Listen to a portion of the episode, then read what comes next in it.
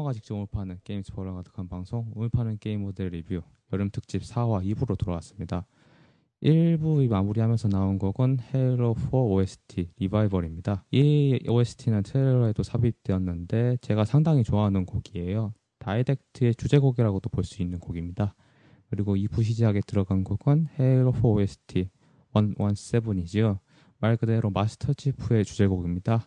참고로 두 곡 모두 7분이 넘기 때문에 하이라이트 부분만 들어갔습니다. 아, 예, 저도 그 리바이벌 곡은 상당히 좋아해요. 사실 선조 소설이 나온 이후로 마스터 치프보다 다이댁트라는 인물이 더 마음에 들거든요. 참 복잡하죠, 그 인물이. 아, 하지만 게임에서는 악당으로만 등장해서 상당히 안타깝긴 해요. 그 점이 지금 아, 사실 여기서 할 얘기는 아니긴 합니다만은 헤일로 4편을 필두로 한 차기 3부작의 가장 큰 문제가 될 것 같아요. 이야기 전달을 지금 온전히 못하고 있다는 거.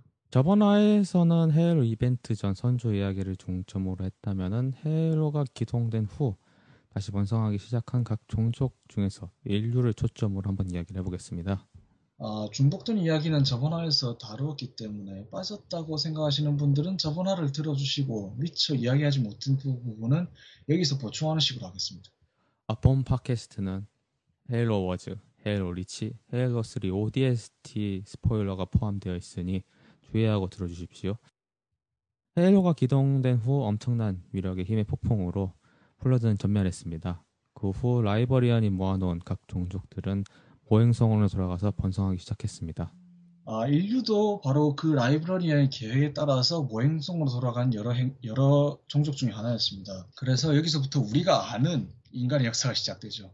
구석기부터 쭉 밟아나가서 산업화 시대, 그리고 우주 진출, 나중에는 초광속 엔진을 개발해서 23세기 무렵부터 태양계 밖으로 진출하기 시작합니다. 물론 그 사이에 수많은 전쟁이 있었고요. 여기에 대한 이야기는 종종 언급했던 그 헤일로 영상 매체 헤일로 레전드 오리진에서 짧게 정리를 한 게 나옵니다. 수많은 전쟁을 통해서 생긴 조직이 바로 UNSC입니다. United Nation Space Command의 줄임말로 지금은 UN 평화군과 같은 선상에 있는 조직이지요. 사실 이 조직은 UN의 직계 명령을 받는 우주 사령 기관이었지만 오랜 내전과 전란을 겪으면서 인류의 통합의 상징이 되는 조직으로 거듭납니다. 한동안 내부에서 평화가 유지되었 줄 알았지만 결국 또다시 전쟁이 시작이 됩니다. 바로 반란군이죠. 사실 반란군이라고 하지만은 그들에게도 명분은 있었습니다. 어, 반란군이 생겨난 가장 큰 이유는 지구정부 그리고 국제연합 우주사령부의 간섭이라고 해야겠네요. 예, 인류가 은하계 전역으로 퍼져나가는 상황에서 국제, 국제연합 우주사령부는 강력한 중앙체제를 유지하려고 했습니다. 애초에 국제연합 우주사령부가 태양계 내부에서 일어났던 반란군과 대치하는 과정에서 커진 기관이다 보니 또 반란이 일어나는 사태를 용납할 수가 없었던 거죠. 때문에 이주 행성에 대해서 좀 강력하게 고삐를 잡고 있으려고 했고요. 하지만 이주 행성에 사는 주민들은 자기네 사정도 모르는 놈들이 정부랍시고 와서는 감나라 배나라 하는 꼴이 같잖았죠. 세금 내는 것도 꺼렸고 거기다가 국제연합 우주사령부 측에서 산하 제한 같은 사소한 간섭도 하니까 처음에는 좀 더 우리도 자유, 자유로운 주권을 달라 이런 식으로 시위하는 형식으로 나왔습니다. 여기까지는 유해 사태가 벌어지고 자식을 알 것도 없었어요.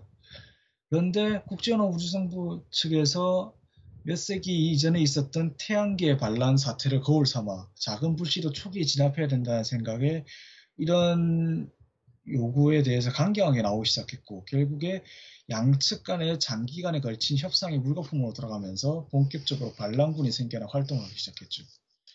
그리고 그 당시 반란군 동향으로 추측한데 이들을 그대로 내버려 두면은 근시일 내에 대규모 전쟁이 발발할 것이고 인류는 끝없는 암흑 시대에 접어들 것이라는 학계의 예상까지 나오면서 예, 국제연합 우주상부에서는 본격적으로 팔을 걷어붙이고 반란군을 상대하기 위한 대책 마련에 들어갑니다. 역사는 언제나 반복된다는 말이 있죠. 이제 반란군을 진압하고자 뛰어난 군인들을 모아놓고 실시한 계획이 바로 오리온 프로젝트입니다. 저번 1화에서 존슨이 이 프로젝트에 참여한 군인이라고 했는데 스파르탄2 프로젝트의 전신으로 뛰어난 군인들보다 더 강하게 만들어 효율적인 전투가 가능한 목적으로 만들었지만은 대실패를 하게 됩니다. 어, 성공적으로 양성된 병사가 있어서 예를 들어서 존슨처럼 어느 정도 실효를 거두긴 했습니다. 그런데 실제 작전에도 몇 번 참고했고요, 정말로. 아, 잠깐 다시 얘기할게요. 말씀 이 상해집니다. 성공적으로 양성된 병사가 있어서 어느 정도 시류를 거두긴 했습니다. 예를 들면 존슨처럼요. 실제 작전에도 몇 차례 참가했었고요. 그런데 양성 비용이 막대했을 뿐만 아니라 또 비, 양성 과정에서 수반되는 방법 원적 문제, 그리고 실패자들이 양성 실패자들이 반란군 동조자로 돌아가서 버리는 등의 여러 가지 문제가 있어서 결국엔 폐기됐습니다. 그리고 한동안 그런 내전이 계속되다가 UNSC는 이 내전을 완전 종결하기 위해서 헬시 박사를 주축으로 하는 스파르탄2 프로젝트를 시작하게 됩니다. 스파르탄2 프로젝트에 대해 얘기를 하려면은 헬시 박사와 함께 이야기를 해야겠네요. 헤일로 세계관의 주요 인물로 앞으로도 많은 비중을 차지하게 되는 캐릭터입니다. 네, 예, 잠깐 덧붙이자면은 바로 이 헬시 박사가 스파르탄 프로젝트를 시작하기 직전에 몇 년 전에 나왔던 것이 바로 아까 말했던 그 학계의 발표. 반란군이 이대로 내버려 두면은 앞으로 뭐 인류가 기나긴 내전에 접어들 것이라 하는 그 예측이 바로 이때였죠. 그래서 그때 이때부터 이제 완전히 종결하고자 만든 것이 스파르탄 2 프로젝트였고요. 네, 다시 헬시 박사 이야기로 돌아가서 헬시 박사의 full name은 캐서린 엘리자베스 헬시입니다. 헤일로 세계관에서 인류 최고의 지성으로 손꼽힌 인물입니다. 어, 가족 관계를 짚고 넘어가자면 남편이 헤일로 1편에 나왔던 제이콥 키에스 함장입니다.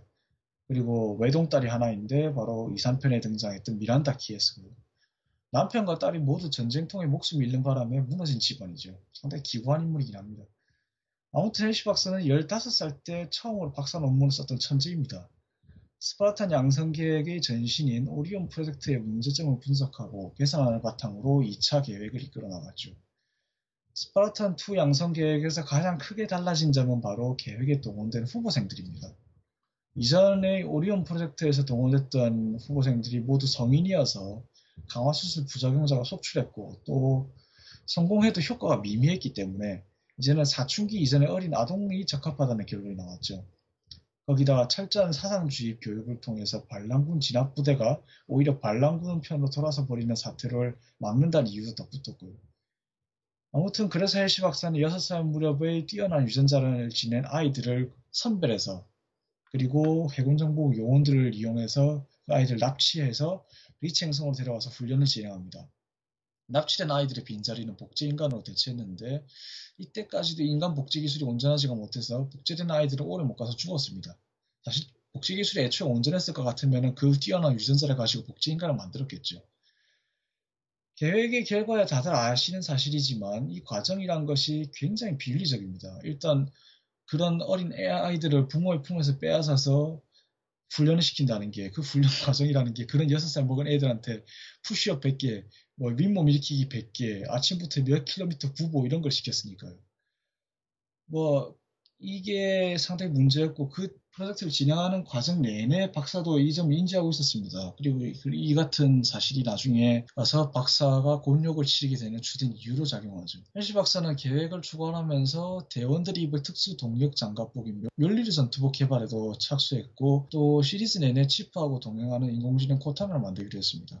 스타워즈 에피소드 2랑 3편에 나오고 클론워즈의 병사 1로 나오는 병사 1로 나오는 클론들은 바로 최고의 용, 병이었던 장고의 유전자를 바탕으로 만든 클론 병사들입니다. 물론 그 중에 특출난 유전자를 지닌 병사들을 모아가지고 Republic Commando 시리즈가 나오긴 했지만은 만약 완벽했으면은 그만한 병사들을 그냥 공장 찍어내듯이 만들었겠죠. UNSC도. 하지만 그게 쉬운 건 아니니까요. 헤일로 리치 행성의 함락에서 이제 잠깐 이야기를 하지만은 헬시 박사의 뇌 지도를 토대해서 만든 것이 바로 여주인공인 코타나입니다. 그리고 헬시 박사는 스파르탄 양성 계획이 공식적으로 종료되고 그 이후에 소소한 개량을 하게 된 시점부터 선조 유물을 연구하는 쪽으로 연구 방향을 틀었죠. 그 이후에 선조하고 관련해서 가장 많은 지식을 갖춘 그런 인물로도 거듭납니다. 헤일로 4편 Spartan Ops에서도 이 점이 조금씩 나오죠. 헬시 박사가 전범으로 잡혀 있는데 그래도 그 지식이 필요하므로 인피니티에 문제가 생기니까 그걸 데려오죠. 뛰어난 인재를 모았다고 하지만 훈련 중에서 낙오되는 사람도 있었고 당시에는 검증도 안 된 강화 시술로 많은 소위 대원들의 목숨을 잃거나 불구가 됩니다. 그래도 살아남은 대원들은 인류를 수호하는 스파르탄 대원이 되어서 최전선에 나와서 싸우게 됩니다. 그 중에서 가장 잘 나간 것이 대원 바로 존117 바로 마스터 치프였죠. 강화 수술을 통과하지 못해서 불구가 된 후보생들은 다른 부서로 재배치돼서 활동하게 되거나 아니면 오랜 기간을 거쳐 재활 수술과 훈련을 받고 똑같이 전선에서 복무하게 됐습니다. 그리고 추측컨대 재활 훈련과 재활 수술을 거쳐서 다시 전선에서 뛰게 된 대원이 바로 조지입니다. 아 그리고 여기서 전자에 해당하는 인물, 그러니까 책상 근무를 하게 된 인물들 중에서 가장 출세한 사람이 바로 헤일로 4편 Spartan Ops에 잠깐 얼굴 비추는 오스만 제독이고요. 스파르탄2 프로젝트가 진행되는 가운데 코버넌트는 하베스트 행성을 침공하게 됩니다. 이 이유는 저번 화에 잠깐 이야기를 했기 때문에 넘어가겠고요. 이에 대한 이야기는 헤일로 하베스트 전쟁에 대해서 잘 그려졌는데 아직 정발이 되지는 않았습니다. 아, 아 사실 이 얘기를 지금 여기서 해도 되나 싶긴 한데 아마 내년 중에 자세한 얘기가 있을 겁니다. 현재 출판사 측하고 라인업을 정하는 중인데 오닉스의 유령을 일단 첫 타자로 하고 그 다음이 캐런 트래비스의 Kilo, 사, Kilo-Five 3부작이 아니라 출간 순서대로 하베스트 행성 편부터 다루게 될 것 같거든요. 아무래도. 네, 아무튼 하베스트 행성의 코버넌트가 침공해 오면서 스파르탄 양성 계획도 반란군을 진압한다는 원래 목표에서 크게 돌아서 코버넌트를 저지하고 인류를 수호한다는 뭐 나름 숭고한 목적으로 바뀌게 되죠. 이제는 같은 인류가 아닌 코버넌트라는 그악한 존재와의 싸움, 지겨운 싸움이 시작이 됩니다. 사실 이때만 해도 UNSC 내에서도 코버넌트에 대한 존재는 극비였습니다.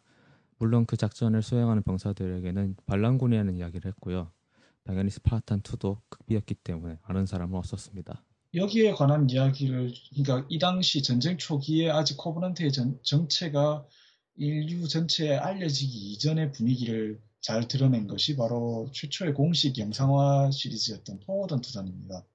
예, 거기서는 주인공이 헤일로 4편에 등장했던 라스키인데 그 라스키가 음. 어릴 적으로 등장하죠. 그리고 그 라스키의 친구 아, 상생도로 나오는 썰리번이 예, 정보국의 영상을 해킹해서 얻는 데이터에 코버넌트와 스파르탄들이 교전하는 그 작전 기록이 담겨 있었죠. 어, 헤일로 4 한정으로 나왔고 이제 저도 한정판을 사서 봤습니다만은 정말 잘 만든 헤일로 영상화라고 저는 생각을 해요. 특히 갑옷을 입은 치프가 영상에서 걸어다니는 것을 보고 전 진짜 감동의 눈물을 흘렸습니다. 사실 연기하신 분도 이제 키가 크고 덩치가 있는 분이라서 이제 아시는 분은 뭐 아시겠지만 엑스맨 3의 저거노트 역으로 나오셨다고 하네요. 뭐 전체적으로 그리고 들인 비용을 생각할 때 나름 영상을 잘 뽑았더라고요. 그래도 아쉬운 점은 영상의 구성이나 편집 같은 면에서는 그 이전에 단편 영화를 찍었었고 그리고 나중에 디스트릭트 9 감독을 했었던 닐 블룸캄프에 좀못 미친다는 생각이 들었어요. 그러고 보니까 그 닐 블룸캄프 감독이 지금 찍어서 이제 올 8월 달에 개봉하는 게 영화가 하나 있었죠. 엘리시움이라. 아, 엘리시움이요. 예. 재밌는 게 마스터 치프가 살던 원래 고향 행성이 에리다누스 2 행성인데 그 행성에서 살았던 곳이 바로 일리시움 시예요. 일리시움 시티. 뭔가 참그 물론 그 사람이 한때 헤일로 영화화를 맡을 사람이었다는 점에서 좀 왠지 아이러니하네요. 그렇게 쓰였다고 하니까 물론 일리시움이라는 이름 자체가 항상 꿈의 이상향을 뜻하는 그런 이름이라서 뭐 상관없겠지. 뭐 여기서 주인공으로 나오는 게 맷 데이먼이고 어떻게 보면은 멸리는 가버릇의 축소판인 왜곡역 수출을 아예 그거나 그냥 봐도 아주 버리죠, 그냥. 기능만 할 수 있는 왜곡역 행전도 보고 있죠. 게다가 합법. 그 제가 그걸 트레일만 봐서 모르겠는데 그거 박아버린 거 도로 뺄수 있나 모르겠어요. 아 이게 스토리상으로는 맷 데이먼이 시한부 인생입니다. 딱 아하. 7일 정도 살 수밖에 없기 었 때문에 이제 인정 사정 볼 것 없이 왜냐면은 그 한때 전쟁 영웅이었지만은 작업 도중에 방사선 피폭을 당해가지고 사형 시한부 선고를 당해서 모든 것을 해결 가능한 꿈의 도시였던 그 엘리시움으로 닥돌을 하는 거죠. 그러고 보니까 그 엘리시움 구조가 헤일로 같은 ringworld 형태였어요. 물론 그 생긴 것만 ringworld고 안에 내부 구조는 흔히 그냥 상상되는 우주 colony의 그 단면하고 똑같이 생겼지만 아무튼 뭐 이제 포워드 언투 던 이야기는 대략적으로 이야기를 하면은 헤일로 4 마지막에 나오는 UNSC 인피니티 함장직까지 오르는 라스키 함장의 과거 이야기입니다. 이제 과거에 이제 철없던 시절에 사관학교가 커버넌트의 침공을 받고 그 과정에서 치프의 구출로 무사히 나오는 이야기지요. 아무래도 그 인물의 과거를 다루는 얘기다 보니까 물론 액션이 주긴 하지만은 그, 그 라스키라는 인물의 그 내면적인 고뇌를 많이 다루고 있어요. 조금 전반부까지만 해도 되게 분위기가 잔잔한 편이에요. 그래서 항상 고민하고 자기는 그, 시, 그 시점에서 더 이상 평화적인 해결책은 없는 상황인데도 반란군하고 대화로 해결할 방법이 있을 까라고 고집하면서 다른 생도들 그리고 그곳에 있는 선생들하고 갈등을 빚죠. 그런 점에서 볼 때 라스키는 확실히 사병감이 아니라 장교감이에요. 그런 사고는 사병한테는 불필요한 거거든요. 그렇죠. 이제 명령을 받고 수행하는 것이 바로 병사의 초점이라면 그에 대한 더 전략적인 생각을 해야 하니까요. 당시 마스터 치프가 있던 갑옷은 멸리는 마크 4입니다. 어, 친숙한 마크 5나 6하고는 디자인이 좀 달라가지고 좀 이상하게 느껴질지도 모르겠지만 이제 헌터를 잡을 때 파쇄 수류탄을 헌터 촉수에 넣는 기지를 발휘해서 잡는 걸 보고 역시 치프다라는 생각을 했어요. 그 전투복을 보고 어딘가 좀 익숙하다고 생각하시는 분들은 아마 헤일로 레전드에 나오는 패키지 에피소드로 보신 분들일 겁니다. 실제로 패키지 편에 나오는 멸류 전투복이 전부 다 일단 설정상 마크 4이고 그리고 영상 이번에 영화를 제작할 때도 소품 담당에서 애초에 그거를 동안을 가지고 만들었다고 하더라고요. 사실 조금 단순한 면이 없잖아 있긴 한데 영상에서 그렇게 치프가 걸어다니는 모습을 본 것만 해도 충분히 만족스럽다고 할 수 있겠네요. 결국 UNSC도 언제까지 비밀을 지킬 수가 없었습니다. 예, 코버넌트 존재가 알려지고 격렬한 전투가 계속되었습니다. 다시 하베스트 행성을 점령하기 위해 이주선을 개조해서 만든 스피릿 오브 파이어가 하베스트 행성에 도착하게 됩니다. 그리고 헤일로 워즈 이야기가 시작이 됩니다. 이렇게 자세한 이야기는 저번 화에서 잠깐 언급했기 때문에 자세하게 이야기는 하진 않고 마지막 미션 부분을 잠깐 이야기를 하겠습니다. 지난번에 말했던 포지 상사는 얘기를 한번 했었지만은 처음에 아비터하고 싸우다가 패배하고 거기서 앤더스 교수까지 잃고 말죠. 그리고 2차전에서 이제 설욕을 하는데 설욕을 하긴 하지만은 결국 아비터 때문에 죽게 된 인물입니다. 쉴드 월드 날리려고 스피릿 파이어의 그 핵융합 엔진을 희생해서 거기서 원격으로 폭파시키려고 했는데 그 와중에 아비터와 전투를 하면서 그 원격 장치가 망가져서 결국 그걸 수동으로 밖에 조작할 수 없는 상황이 되고 말죠. 그래서 나중에 결국 전투가 끝나고 나중에 스파르탄 대원들이 대원 중 한 명인 제롬이 남겠다고 자처했는데 호지 상사가 그걸 굳이 말리면서 앞으로는 스파르탄 대원들 하나하나가 절실할 거라고 말리면서 자기가 나와서 그걸 수동으로 가동하고 장렬하게 전사를 하죠. 주동력원이 폭파가 되면서 이제 실드월드는 통째로 날아갔고요. 동력원이 사라진 스피릿 오브 파이어는 영원한 우주유랑을 시작하게 됩니다. 어, 그 과정에서 맨 마지막 엔딩 장면에서 커터 함장이 비어 있는 포지 상사의 냉동, 냉동 수면기를 닫아주면서 고개를 끄덕이는 장면이 있는데 그 장면이 아직도 참 기억이 남네요. 그리고 지난번에 얘기했다시피 커터 함장은 자, 잠도 자지 않고 며칠간 남은 함선 뒷정리를 하고 자기, 자기 자신도 이제 냉동 수면에 들어가죠. 기약 없는. 앞에서 말했듯이 거의 위치에 대한 언급을 다른 부대에게 이야기를 하지 않고 스피릿 오브 파이어는 warp를 했기 때문에 스피릿 오브 파이어의 정확한 위치를 발견할 수가 없었습니다. 그래서 지금 현재까지도 영원한 유랑, 우주 유랑 중이고요. 플러드 최초 발견도 또한 이것 때문에 헤일로 one이 돼도 말이 될 정도로 스토리면에서나 플레이면에서 나쁘지 않은 게임이었습니다. 어, 이제부터는 헤이로 리치에 대해서 이야기를 해보겠습니다. 잠시 쉬는 의미로 헤이로 행성의 전투를 거닌 헤이로 리치 OST를 잠깐 듣고 오지요.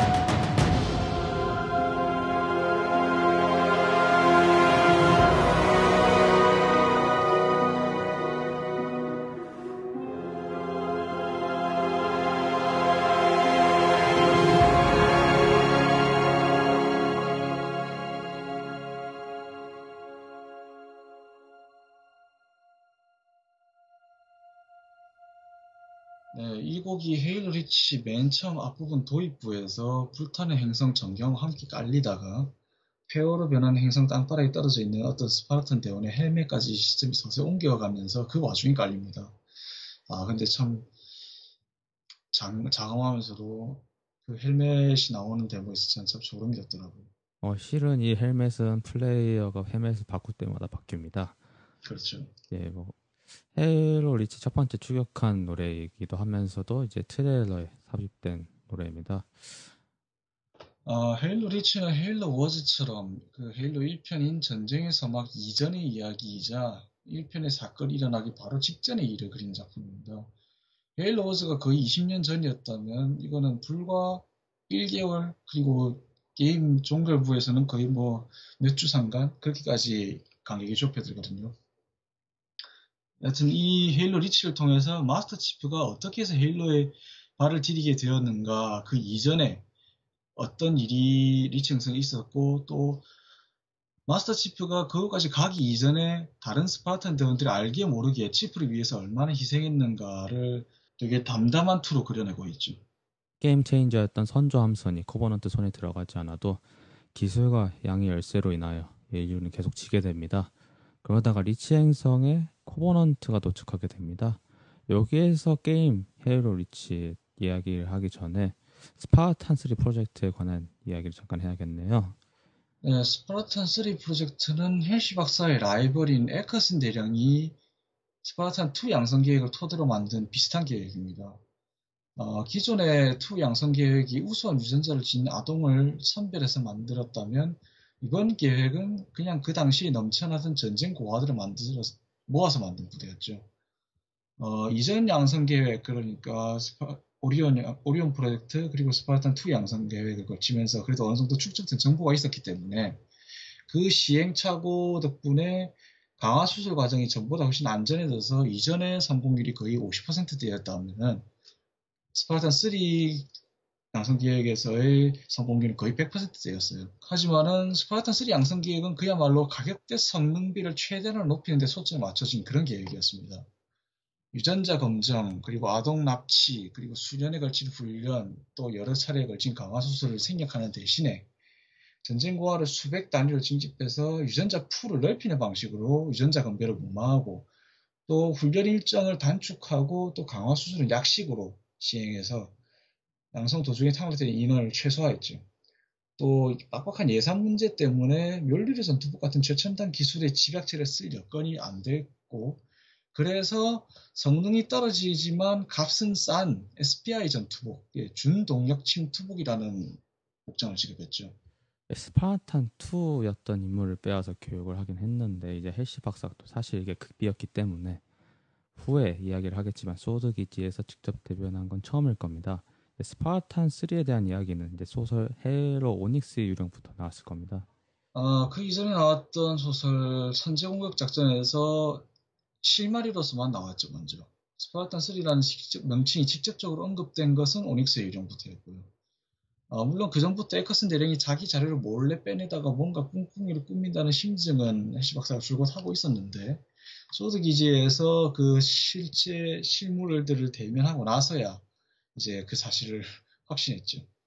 아, 다시 스파르탄 3 이야기로 돌아와서 하여튼 스파르탄 3 대원들은 태생부터가 스파르탄 2 대원들의 염가판입니다. 수도 적고 공도 혁혁하게 세운 스파르탄 2 대원들이 진열장에 고이 모셔둔 장식품이라면은 스파르탄 3 대원들은 해군 정보 고위 인사들이 가지고 노는 장난감 병정이나 마찬가지였습니다. 아마도 어디 골치 아픈 작전이 있다 하면은 걔를 대량으로 투입해서 뭐 주건 말건 상관 안 하고 일 처리하고 입 딱 씻고 뭐 그런 식이죠. 게다가 사기 고치를 이유로 스파르탄 2 대원들이 세간에 공식적으로 공개를 했을 때도 그런 이유 때문에 3 대원들은 기밀로 남아. 그래서 정보국에서는 스파르탄 3 대원들을 적당히 이런저런 뒤치다거리나 아니면은 공개됐을 시에 큰 파장을 몰고 올 공산이 큰 작전에 써먹은 다음 마지막으로는 뭐 대량 살상 무기나 아니면 해군 함대 또는 대규모 일반 병력 어느 하나도 상대하기 난감한 그런 목표물을 처리하기 위해서 투입하고 그렇게 끝내버렸죠. 그리고 그런 그 결과는 1%도 안 되는 참담한 생존율이었고 이렇게 스파르탄 3 대원들을 일회용으로 써버리는 작태를 혐오하던 인물이 있었는데 그게 바로 교관이었던 프랭클린 맨데즈 상등, 상, 상급 상등 상사 그리고 커트 앰브로스 소령이었습니다.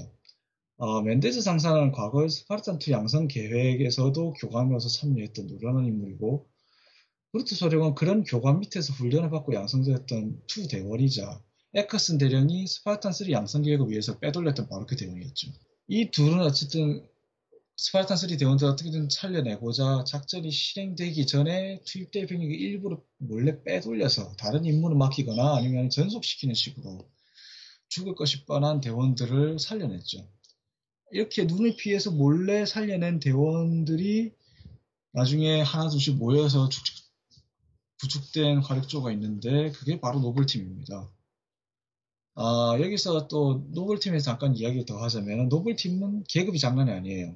다른 스파르탄2 대원들이 기껏해야 부사관 계급이 최고인데 당장 마스터 치프라는 계급부터가 UNSC 해군 부사관 최고 계급이거든요. 해군 원사예요. 그런데 노블팀은 리더인 카터가 대령이고 부관인 캣은 소령이에요.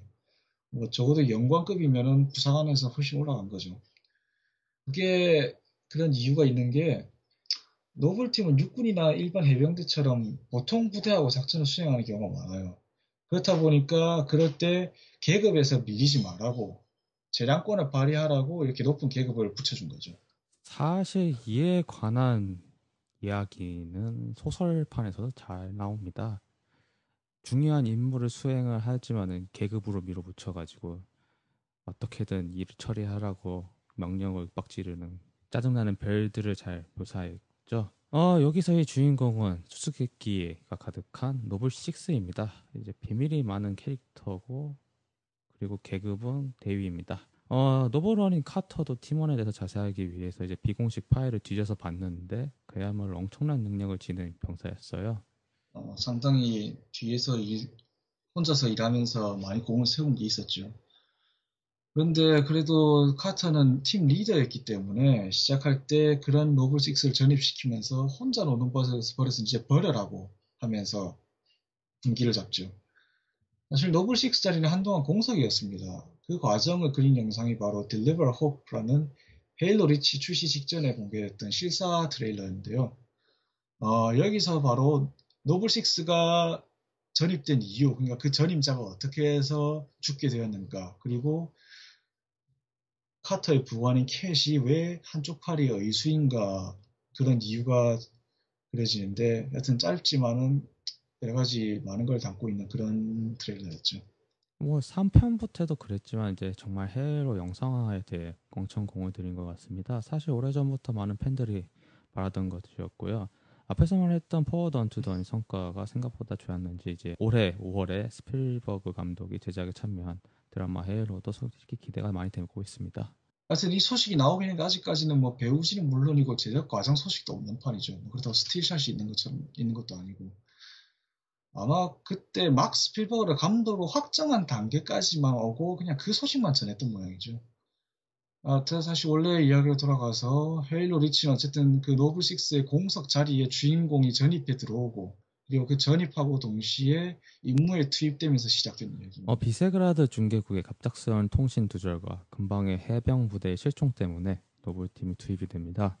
사실 이런 임무에 굳이 투입할 이유가 없다고 해군 정보국에서는 이야기를 하지만 같은 사례로 반란군이 군 장비를 탈취한 사례도 있고 리치 행성은 지구 다음으로 중요한 행성이기 때문에 Noble Actual은 노블팀에게 명령을 내립니다. 사실 첫 번째 미션 시작에 Easter egg가 있는데요. 이제 첫 미션 시작할 때 재빠르게 내려가면은 은폐한 고위 엘리트가 있습니다.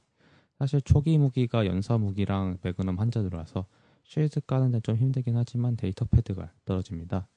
뭐 사실 매번 이유가 같을, 같긴 하지만은 호버런드 특공대가 여기 온 것도 선조 유물 때문입니다. 아, 예. 선조 이야기 앞서서 아까 그 데이터 패드 이야기를 잠깐 했었는데 그 데이터 패드 시리즈에는 또 선조 이야기만큼이나 충격적인 그 이면의 이야기가 담겨 있죠. 여기서 말하자면 너무 길어지니까 일단 이건 생략하고. 주간 도전 과제를 이제 많은 경험치를 주는 이벤트를 하는데 그 과제 중에 하나가 이제 전설로 모든 해결을, 해골을 키고 1미션을 클리어하는 게 있습니다. 후반부에는 엄청나게 강한 고위 엘트 때문에 애를 먹은 게 기억이 나네요. 사실 모든 해골을 키면은 이제 허드도 없고 무기도 없고 이제 실드도 근접을 해야 다시 늘어나고 여러 가지 악조건 때문에 그걸 깨기 위해서 한 시간 반 동안 고업한 게 기억이 나네요. 아 여하튼 간에 이 지옥 같은 리치 행성의 전투가 드디어 시작을 하게 됩니다. 하여튼 노블팀은 그렇게 중계국으로 조사 임무를 받고 확인이 됩니다. 그런데 조사 초반부터 뭔가 이상한 김새를 느끼죠. 반란군이라고 하기에는 뭔가 흔적이 이상한 거예요. 주변 농가에서 농민들한, 농민들한테 증언을 들은 결과 무언가가 밤에 가족들과 갖추고 죽였다 그런 이야기를 하고 알고 보니 그 정체불명의 대상이 반란군이 아니라 사실은 코버넌트였고 중계국에 들어가 보니 기지는 손상되어 있고 데이터는 탈취되어 있고 또 거기서 고위급 엘리트 침투조하고 교전에서 간신히 목숨을 건지죠. 특히 주인공. 그리고 그렇게 중계국에서 수사 임무를 끝내고 나서 이틀 뒤에 이제는 또 행성 북부에 있는 해군 정보 기지인 소드 기지가 코버넌트 초계함에 공격을 받게 됩니다. 네, 코버넌트 초계함은 기지로 병력을 침투시켜서 여기서도 마찬가지로 해군 정보국에 발굴 자료를 탈취하려고 했었는데 그것 때문에 지원을 위해서 노블팀이 투입이 되죠. 하여튼 여기서도 다시 노블팀이 상황을 일단, 일단락시킨 뒤 기지에 있던 핼시 박사와 접촉해서 비세그라드 중계국에서 회수했던 데이터 모듈을 넘기고 그동안 있었던 자초지종을 설명합니다. 그러니까 자신들이 뭔가 좀 특이한 엘리트 침투조와 교전을 했으며 그 중에 한 명이 달아났고 그리고 거기서 회, 자신들이 찾을 수 있었던 것은 그 데이터 모듈 하나뿐이었다고 말이죠. 예, 스파르탄 2였던 조지는 친근하게 핼시 박사를 대하지만은 스파르탄 3인 나머지는 핼시 박사를 모릅니다. 어 그래서 이제 상당히 껄끄러운 자리였어요. 이제 노블 원인 카터는 이제 관계자가 아니라는 식으로 상당히 냉정하게 이야기도 했고요. 상당히 거기서 해시 박사가 얼음 여왕처럼 묘사되죠. 근데 그게 원래 그 사람의 인물 성격에 맞는 묘사라고 봐요. 아무튼 그렇게 중계국 조사를 수행하고 나서 그때로부터 보름 정도 지나서 이제는 또 행성 중부에 있는 곳으로 노블팀이 정찰 임무를 복급하게 됩니다. 근데 거기서 정찰 결과 코버넌트는 벌써 몰래 거기다 병력을 부려놓고 대대적인 침공 초기 단계에 들어가 있었죠. 게다가 놈들이 지역 곳곳에 전파방해 탑을 세워놨고 그 영향권 내에서 병력을 준비했기 때문에 그렇게 오랫동안 시간이 지나는데도 UNSC 감시 체제는 아무것도 안 잡혔던 거예요. 그로 인해서 국제언어우주사령부에서는 월동 준비 태세라는 그 비상시책을 발령한 이후에도 코버넌트가 이미 행성 지표에 대규모 침공군을 불어넣었다는 사실 미처 모르고 있었고요.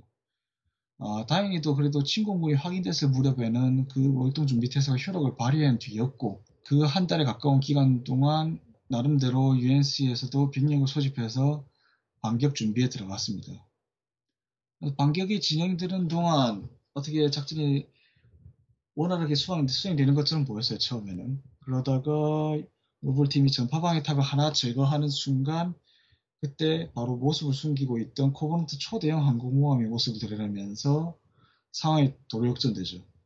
그때 국진화 우주상군은 리치 행성에서 코버넌트 지상군의 격퇴할 절호의 기회를 잃고 말아. 초대형 항모가 이제 리치 행성에 있는 한 이 전체는 뒤집기 힘들다고 판단을 했고 노블팀의 두뇌였던 캣은 예전 사고로 함선이 두조왕나에 응용하여서 초광속 엔진을 이용한 폭탄을 생각해냅니다. 이것이 바로 어퍼컷 작전이죠.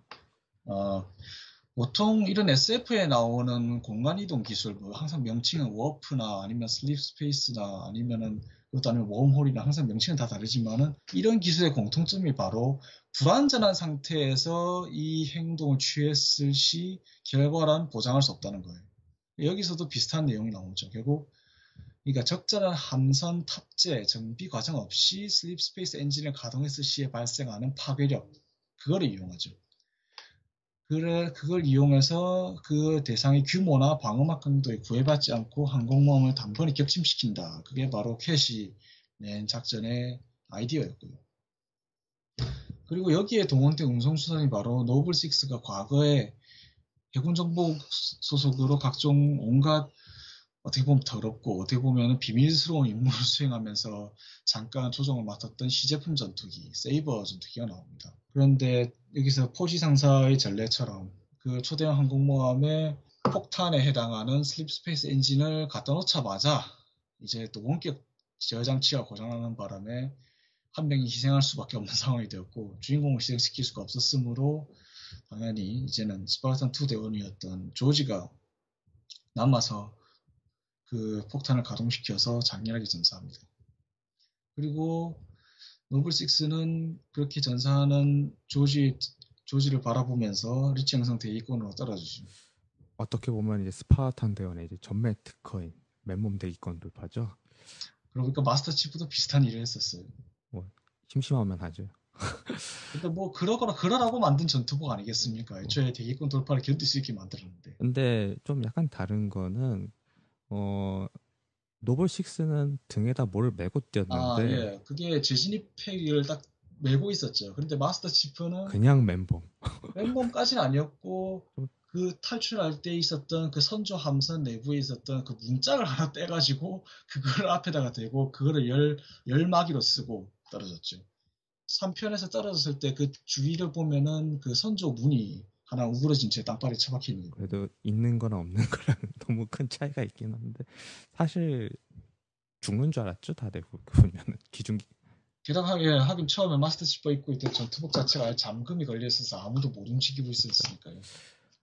하여튼 간에 이렇게 해가지고 아포카 작전 성공했다고 판단을 했지만 막상 그 super carrier가 폭발했다고 끝난 게 아니었습니다. 코버넌트도 이 행성이 이제 주요 거점 지역을 판단했는지 그 직후에 이제 대규모 함대가 행성 인근으로 워프를 하기 시작합니다. 전보다 더 많은 양의 함선이 리치로 왔고 이제 리치 함락은 시간 문제였습니다. 그때부터 이제 행성을 지키는 것보다는 행성에서 어떻게라도 한 명이라도 탈출시키는 게 더 중요한 목적이 되었죠. 그래서 그 이후로 진행하는 대, 임무들이 대체로 민간인을 탈피시, 민간인 그리고 그 잔류에 있는 군인들을 대피시키는 데 초점을 맞춰졌고요. 아 그리고 그 대피 임무 중에 하나가 바로 뉴 알렉산드리아라는 대도시에서 수행하는 게 하나 있는데 아, 여기서 잠깐 이야기를 하자면은 헤일로 3 ODST에서 주인공으로 나왔던 벅 중사가 까메오로 나옵니다. 아, ODST 이야기는 리치 행성 이후의 이야기이기 때문에 나중에 자, 잠깐 다룰 거고요. 아무튼 이렇게 행성 탈, 행성에서 탈출하는 작업을 위해서 스파르탄 대원들이 많이 투입됐습니다. 하여튼 작전을 수행하고 잔류 군인들을 무사히 대피시키고 그리고 그 도시 곳곳에 있던 코버넌트 전파 방해 장치를 제거한 뒤에 노블식스는 나머지 대원들이 있는 뉴 알렉산드리아의 고층 건물로 후퇴를 합니다. 그리고 그곳에서 대원들은 그 노블팀의 상관, 그 위에 있는 작전 입안자인 홀랜드 대령의 다급한 무전을 받게 되죠. 근데 문제는 지금 코버넌트가 곳곳에서 도청을 하고 있는데 그런 상황에서 통신을 풀고 연결하면은 노블팀의 위치가 발각될 게 뻔한 거였죠. 그런데 통신이 워낙 다급했기 때문에 결국 무전을 받았고 거기서 노블팀에게 이미 한번 작전을 수행했던 소드 기지로 다시 가라는 그런 지시를 홀랜드이 내립니다. 그런데 문제는 그렇게 도청당하기 뻔한 상황에서 통신을 받았다가 코버넌트가 그 위치를 알아내서 바로 그 대원들의 머리 위에서 빌딩을 유리화해 버립니다. 그래서 그걸 피해서 대원들이 급히 달아나는데 그 유리화로 인해서 방사능이 발생한 것 때문에 대원들의 전투복 방어막 기능이 문제가 생겼고 그렇게 방어막이 소진된 상태에서 후퇴하다가 캣이 뒤따라온 엘리트 원수의 엘리트 질럿이었죠. 엘리트 질럿의 저격을 받아서 전사하고 맙니다. 그리고 그 질럿이 바로 누구냐면은 맨 처음 비셰그라드 임무에서 노블팀이 상대했던 코버넌트 질럿이 3명이에요. 그 중에 한 명이 지휘관이었는데 그 지휘관을 놓쳤어요. 근데 그 바로 그 놓친 지휘관이 이후 내내 그 노블팀이 따라다니면서 임무를 저지하려고 한단 말이죠. 그리고 끝내 캣을 저격한 거죠. 방금 그, 전율했어요. 네. 몰랐거든요. 놓쳤던 엘리트 질럿이. 아 그래요. 그 그러면은 그 노블식스 처음에 붙잡혔던 게 그 엘리트 지휘관 아닌가요? 아 예, 사실 그게 번역 오류 때문에. 아참 이 이야기는 사실 5편 이야기보다 그냥 지금 해야겠어요. 아 사실 예, 이거를 말, 많은 분들이 모르시는 이유가 그 공식 한글판에서 한 가지 오역이 있었기 때문에 초반부에서 그 조지가 비셰그라드 중계국 그 결말부에서 헬시 박사한테 그 비셰그라드 중계국 교전에 대해서 보고를 하면서 질럿 그 코버넌트 엘리트를 발견했다고 하면서 그 중에 세, 그게 세 명이었는데 한 명은 우리가 잡았는데 그 놈이 바로 지휘관 같았다라고 한글판에서 그렇게 말해요. 근데 그게 사실은 한 명을 놓쳤다가 맞는 거예요. 그러니까 분명히 게임에서 주인공이 노블식스가 잡는 때려 잡는 게 두 명이에요. 그리고 한 명이 분명히 달아났는데 그때 에밀이 한 명이 달아났는데 추격해도 됩니까? 했을 때 분명히 카타가 추격하지 말라고 하거든요. 그래서 놓쳤고요. 하여튼 그 부분에 그 잠깐 번역 미스 때문에 사람들이 사실 이 부분을 많이 간과하게 됐죠. 저도 사실 이거를 원문을 보고 나서야 알았어요. 나중에 가서. 이게 이게 헤로가 이제 한글화가 잘 됐다고 이제 한글판만 하고 영문판 안 하면은 저 같은 사람이 됩니다. 저도 이거를 지금 하면서 알았거든요. 어. 어, 사실 뭐, 맞아요. 헤일로 한글화가 분명히 국내에는 사실 국내에 특히 요즘 한글화된 게임 자체도 좋고 그 중에서 특히 음성 한글화된 게임은 더더욱 없는데 그 중에서 그나마 등대 같은 게임이기 때문에 조금 거기에 더 플러스 알파로까지 잘 돼 있다고 추앙을 받는 걸 거예요. 제가 냉정하게 본다고 봤을 때는. 어, 다시 이야기로 넘어가서 네. 슬퍼할 겨를도 없이 뭐 사실 조지의 조지의 죽음도 슬퍼할 시간도 없었죠. 그러니까 되게 담담해요. 그래서 풀어가는 그 서사 구조가 누가 죽어도 그냥 그 죽은 거에 대해서 울고 불고 할 것도 없어요. 물론 주인공들이 군인이니까 군인들도 죽음을 많이 봐왔잖아요. 그러니까 그 한 명 죽은 거에서 울고 불고 한다는 게 더 이상하겠지만서도 그 게임을 하는 플레이어 입장에서 충분히 감정이입을 할 시간을 굳이 안 줘요. 그냥 천천히 흘러가고 짧게 짧게 짧게 나오고 군번줄 지나가고. 그렇죠. 근데 저는 차라리 그런 방식이 더 마음에 들었어요. 괜히 거기서 너무 뭐 감정에 푹 빠져서 눈물 짜게 만드느니 그냥 이렇게 담담하게 보여주는 게 훨씬 그렇게 한다고 하면 이제 콜 오브 듀티 모던 워페어 2처럼 됩니다. 어 이게 잠깐 딴 얘기를 잠깐 들어간 것 같지만 이게 솔직히 고스트의 죽음은 솔직히 너무 과장이 됐어요. 그리고 셰퍼드 셰퍼드가 완전 계속 나쁜 놈으로 찍히게 되는 것도 너무 과장이 됐긴 했죠. 솔직히 담담하게 했다고 하면 더 괜찮았을 텐데. 물론 콜 오브 듀티 모던 워페어 2도 충분히 명작입니다. 저도 오랜 시간 플레이를 했고요. 어, 어쨌든 완전 점령된 소드 기지로 가는데 뭐 당연히 거기 간 이유는 헬시 박사가 거기 있었기 때문입니다. 왜냐면 소드 기지 밑에는 바로 선조의 유물이 있었거든요. 네, 헬시 박사는 거기서 바로 그 노블 팀이 소드 기지에서 지난번에 줬던 그 데이터 모듈에 든 자료를 토대로 선조 유물에 깃든 그 암호 해독 작업에 막바지 박차를 가하던 중이었죠. 사실 박사가 시설 폭발을 빌미로 대원들을 불렀지 시설 폭발을 담당한 인원은 따로 있었고 노블팀의 진짜 임무는 그 고대 유물에 관한 중요한 자료를 안전한 장소로 옮기는 것이었죠.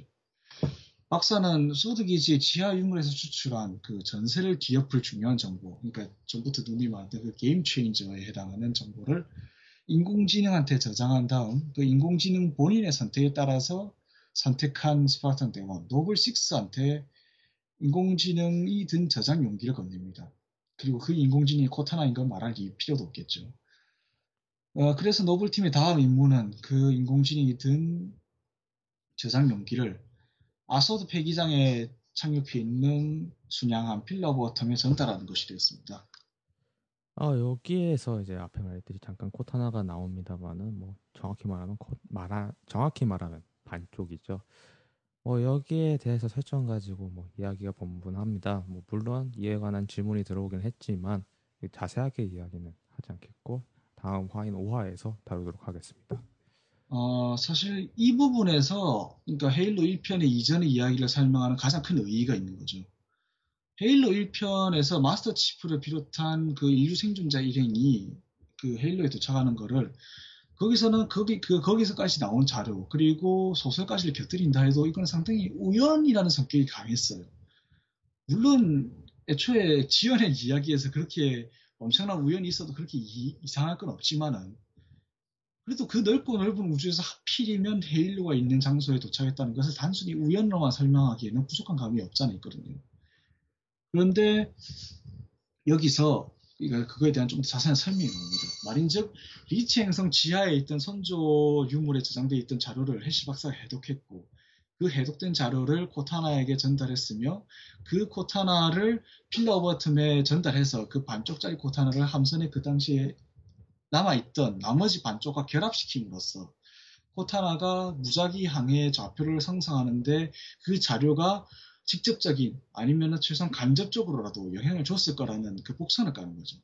그렇게 해서 바로 헬시 박사가 누누이 말했던 전세를 뒤엎을 뭔가 그것이 바로 헤일로였고 그 헤일로를 전쟁 막바지에 들어서야 찾아냄으로써 여기서부터 헤일로 3부작 그러니까 리치 이후에 벌어지는 그 정말 그 전쟁 막바지에 다다른 치열한 막강극이 벌어지게 되는 거죠. 어, 코타나는 이제 주인공인 노블 6를 운반자로 선택을 하고 최종 운반지인 필러 오브 어텀에 있는 곳으로 향합니다. 그리고 헬시 박사와 노블 4는 따로 이동을 하게 되지요. 아, 재미있게도 여기서 노블 4인 준이 노블팀 중에서도 그 유일하게 계속 웃음을 잃지 않는 소위 말하는 좀 개그 캐릭터 같은 물론 그렇다고 그렇게 우스개를 치진 않지만 그런 인물인데 그런 인물이 여하튼 여하튼 게임 속에서 그 이후에 어떻게 되는지 모르지만 살아남았던 사실이 꼭 영화 속의 법칙 같아요. 왜 그렇잖아. 영화 속에서도 아무리 공포 영화나 아니면은 슬러터 무비라 해도 그런 깐죽거린 인물들을 죽이는 경우는 잘 없거든요. 그런 인물들 죽을 뻔 하다가도 어떻게든 살아남아서 주인공과 같이 나가는. 여기서 보면 노블이 아니 노블 4가 좀 그런 위치였죠. 물론은 뭐 헬시 여러 가지 말이 있습니다. 헬시 박사랑 같이 실드 월드에 갇혔냐 뭐 그런 이야기가 아 사실 있었는데. 그 이후에 아직 정확한 이야기가 없어요. 다만 피스프 에로라고 팬픽이 있긴 한데 그것도 아직 팬픽이라서 정확하게 그걸 공식이라고 할 수는 없고 그 이야기를 얘기할 수도 없고요. 그렇죠. 저도 그걸 팬픽이라고 들어가지고 정확한 이야기. 상당히 근데 잘 만든 만화예요. 아 그렇군요. 하긴 노블 팀 중에서 준이 살아남았으면 좋겠어요. 뭐 이상하게 저격수는 잘 죽는 캐릭터인데 희한하게도 라인 일병 부학에서 죽어, 죽었던 그 잭슨이 생각나는데 예. 일단 펠리칸으로 이동 중에 피격을 당한 카터는 이제 스스로 미끼를 자처하고 Call of Duty Modern Warfare 2 방금 이야기했던 미래의 고스트인 에밀과 함께 Noble 6는 Pillar of Autumn으로 갑니다. 두 명이서 해결을 봐야 했기 때문에 물론 아군 지원은 전무였고요. 충분한 화력이나 지원이 없었던 관계로 갑자기 나오는 Scarab들을 해결할 수가 없었습니다.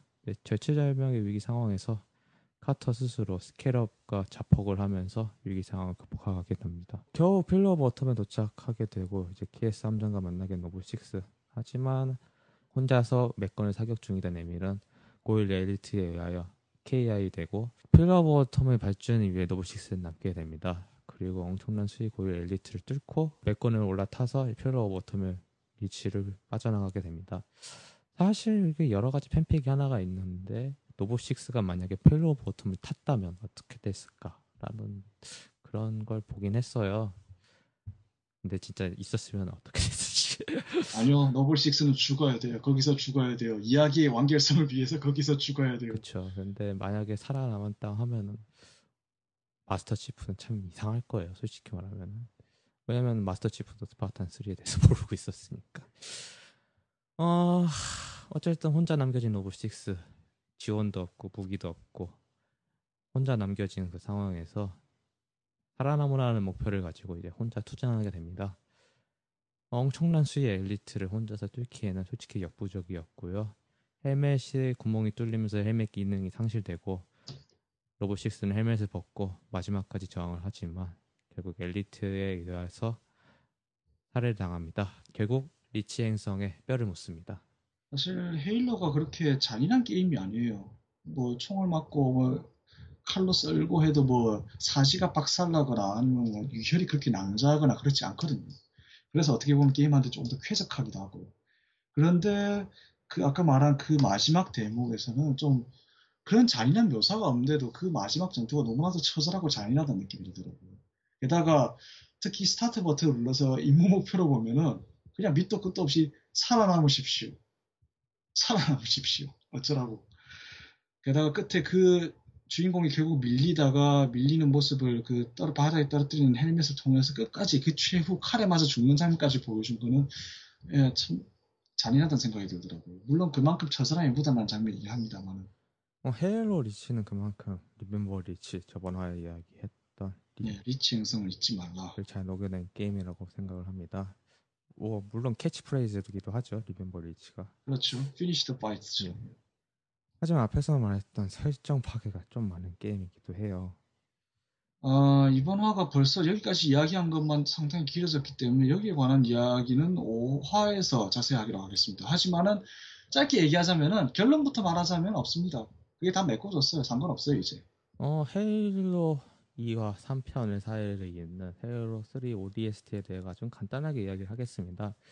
사실 이 부분에서 해군 정보국에 대해 가지고 저 자세하게 이야기를 할까 했었는데 그에 대한 이야기는 5화 쪽으로 5화에서 다루기로 하겠습니다. 왜냐면은 헤일로 4가 넘어오면서 그에 대한 이야기가 더 커졌기 때문에요. 그때 이야기를 하면 될 것 같고요. 어, 기존 헤일로 시리즈하고는 다르게 시가지를 배경으로 하고 있습니다. 그래가지고 상당히 어울리는 OST가 있는데 한번 그거 듣고 다시 돌아오도록 하겠습니다.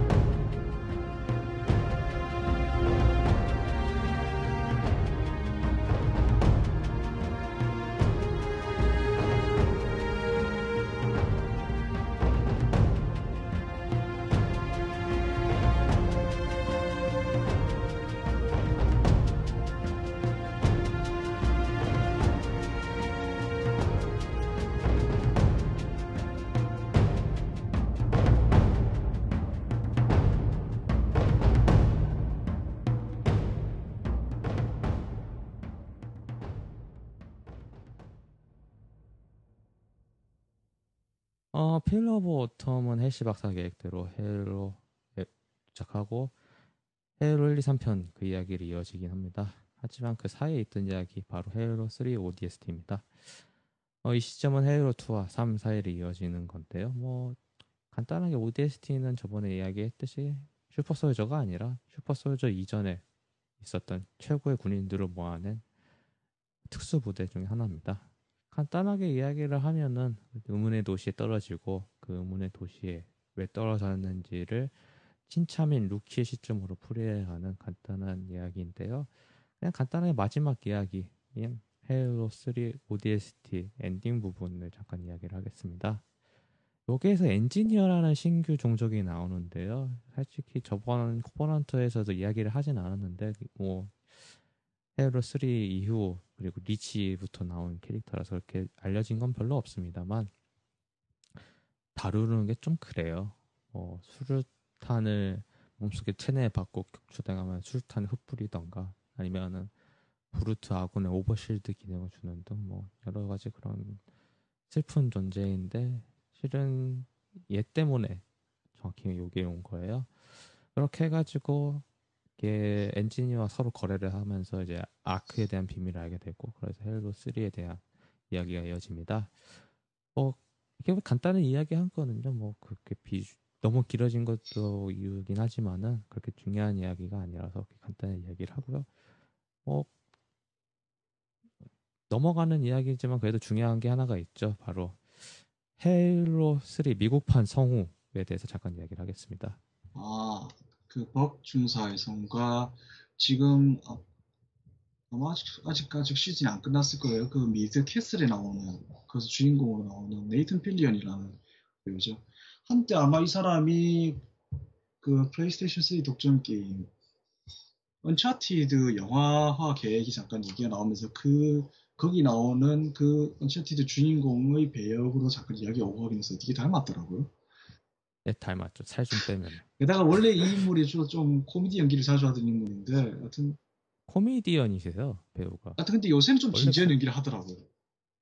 아, 요즘 진지하 그러니까 항상 그렇잖아요. 사람, 배우들이 보면 흑인 배우들도 처음에는 코미디로 하다가 나중에 좀 주역받으면 그때부터 진지해지잖아요. 이 배우도 Halo 팬입니다. 뭐 Halo 관련 행사 같은 데 있으면 좀, 좀 얼굴이 비추고 나죠. 인터뷰도 하고. 어, 혹시 Halo 3 ODST 그 책자 보시면은 벅 상사에 대해서 잠깐 이야기가 나오는데 만약에 스파르탄 대원이 됐다면 훌륭한 스파르탄 대원이 됐다. 그... 아 인연이 닿았더라면 스파르탄 대원도 됐을 법한 인물입니다라고 하는데 몰라 저는 잘 모르겠어요. 솔직히 말해서 이제 후반 가서 스파르탄 대원들이 대거로 등장하기 시작하니까 너도 나도 아무나 띄워주는 것 같아. 그거 아세요? 헤일로 4편에 나오는 그 희대의 비호감 캐릭터 팔머도 원래 ODST였다는 거? 예. 예, 그렇죠. 다들 그런 그 수준이죠. 다들. 아, 저는 그래서 헤일로 4편부터 등장하기 시작하는 헤일로 아니 스파르탄 4 대원들부터는 쟤들은 진정한 스파르탄이 아니라고 봐요. 뭐 저도 그렇게 생각하지만 딱 한 명 있죠. 거기 주인공이라고 할 수 있는. 예, 소는 그나마 좀 정상이고 신중한 성격을 보이긴 하는데 나머지 대원들은 그냥 껄렁껄렁하니 그러니 헬시 박사가 그 둘이 서로 이야기하는 걸 보고서는 그래서 우리가 애들 가르칠 처음에는 입 닫는 것부터 가르쳤다. 그렇게 단언할 정도로. 별로 안 좋게 보죠. 사실 어떻게 보면은 차라리 스파르탄 3 애들이 나왔다고 생각했을 거예요. 헬시 박사가 특히 팔마한테 당한 일을 생각하면. 아, 진짜 그렇죠. 솔직히 물론 노블 1이 약간 껄렁껄렁 했지만은 노블 1은 아예 그 배경 지식 자체가 없었기 때문에 충분히 납득이 가능해요. 근데 이미 뭐 전범이라는 사실과 여러 가지 게 스파르탄 2에 관한 내용이 다 전부 공개가 그렇죠. 됐잖아요. 그러면서 뭐 만약에 그 사, 같은 상황이었으면은 뭐 스파르탄 3 대원들도 그에 대해서 충분히 납득을 가능할 것 같긴 한데. 아, 헬시 박사의 이거 헬시 박사의 과실 문제에 관해서는 다음 화에서 또 이야기를 좀 하게 되지 않을까 싶네요. 이게 네. 북미 포럼에서도 좀 이야기가 상당히 궁금하거든요. 물론 뭐 여태까지 헬시 박사가 저지른 것도 있지만 이제 앞으로 헬시 박사가 뭘 저지를지도 상당히 솔직히 네. 말해서 헬시 박사가 정말 개인적인 앙심을 품고 복수한다고 해도 저는 해군 정보국이 거기에 대해서 할 말이 있을까 싶, 은 생각이 들어요. 뭐 서로 서로 가려준 거 가려주고 가려줄 거 가려주고 지원할 거 지원해줬으니까요. 어떻게 보면은 해군 정보국에 대해서 저번 다 5화로 넘긴 이유도 같은 이유입니다. 왜냐면은 전쟁이 이제 끝났죠. 그 전쟁이 끝나면서 이제 또 다시 또 평화가 왔다고 생각을 하지만은 글쎄요. 세상에 평화라는 건 존재하지 않는 것 같아요. 이, 이 세계관에서는. 아무튼 전쟁이 끝나고 복구를 하는데 그 와중에서 일어나는 여러 가지 꺼져가는 부시가 다시 커져가는 이야기 그리고 토사구팽하는 이야기 뭐 그런 이야기들이 결국 줄을 이루게 되죠. 뭐 말이 나왔어 하는 말인데 이제 헬 다음 화가 마지막 화입니다. 어 이번 주 금요일까지 지분을 받겠습니다. 저희가 이걸 편집을 해서 언제 올릴지 모르겠지만은 다음 주 금요일이 최종화 녹음으로 지금 예정이 잡혔기 때문에 그때까지 질문이 없다고 하면은 뭐 저, 제가 어떻게 해봐야죠. 뭐 어떻게 어 5화에서는 헤이로 4 그리고 앞에서 이야기를 잠깐 했던 플러드에 대한 사전 설명과 그리고 질문하신 거에 대한 답변 그리고 앞으로 헤일로의 미래 가장 중요한 왜 헤일로 특집을 기획을 했는지에 대해서 이야기를 할 수 있겠네요. 아마 그게 가장 큰 의의가 있을 거예요. 사실 여기까지 이렇게 설정 이야기하는 그런 것보다도. 그렇죠. 이게 사실 이 설정에 대해서 이야기를 한 거는 그 오화에 대한 배경 지식입니다. 왜 헤일로냐에 대한 배경 지식이라서 누가 이 말만 들으면 무슨 게임 하나 이해하는데 이렇게 많은 시간을 투자해야 되는지 알겠어요.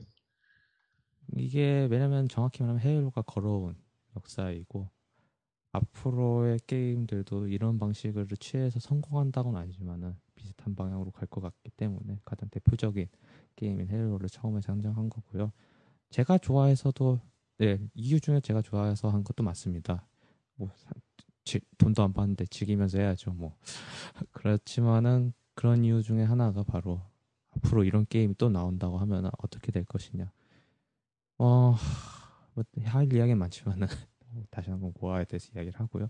녹음이 상당히 길어졌습니다. 사실 이게 어, 페이스북에도 올렸지만은 A4 용지가 20장이 나왔어요. 뭐 이번 녹음 어떠셨나요? 하다가 지치는데요. 목이 말라서. 왜 어디 패널 같은데 한 번씩 보면 사람들 꼭 앞에 물통을 들고 있지 않을 것 같아요. 아, 사실 저도 맨날 3시간, 2시간 녹음을 해서 저는 익숙한 것 같긴 한데 뭐 익숙한 게 좋은 건지 안 좋은 건지 모르겠네요. 제가 계속 하다가 목소리가 기어 들어가는 경우가 있거든요. 후반 후 가면은요. 목소리가 커서 크지를 않아 가지고 안 그래도 목소리가 우퍼에서 나오는데 그렇게 되다 보니까 이야기가 잘 안 들릴 때가 잘 종종 있어요. 이게 너무 오랫동안 장시간 녹음을 해서 그런 겁니다. 이해해 주시고요. 어, 상당히 긴 방송이었지만 여기까지 들어주신 청취자분들 감사드립니다. 어, 이상 게이머가 직접 오늘 파는 게임 스포일러 가득한 방송, 오늘 파는 게이머들 리뷰 4화 2부 마치도록 하겠습니다. 들어주셔서 감사합니다.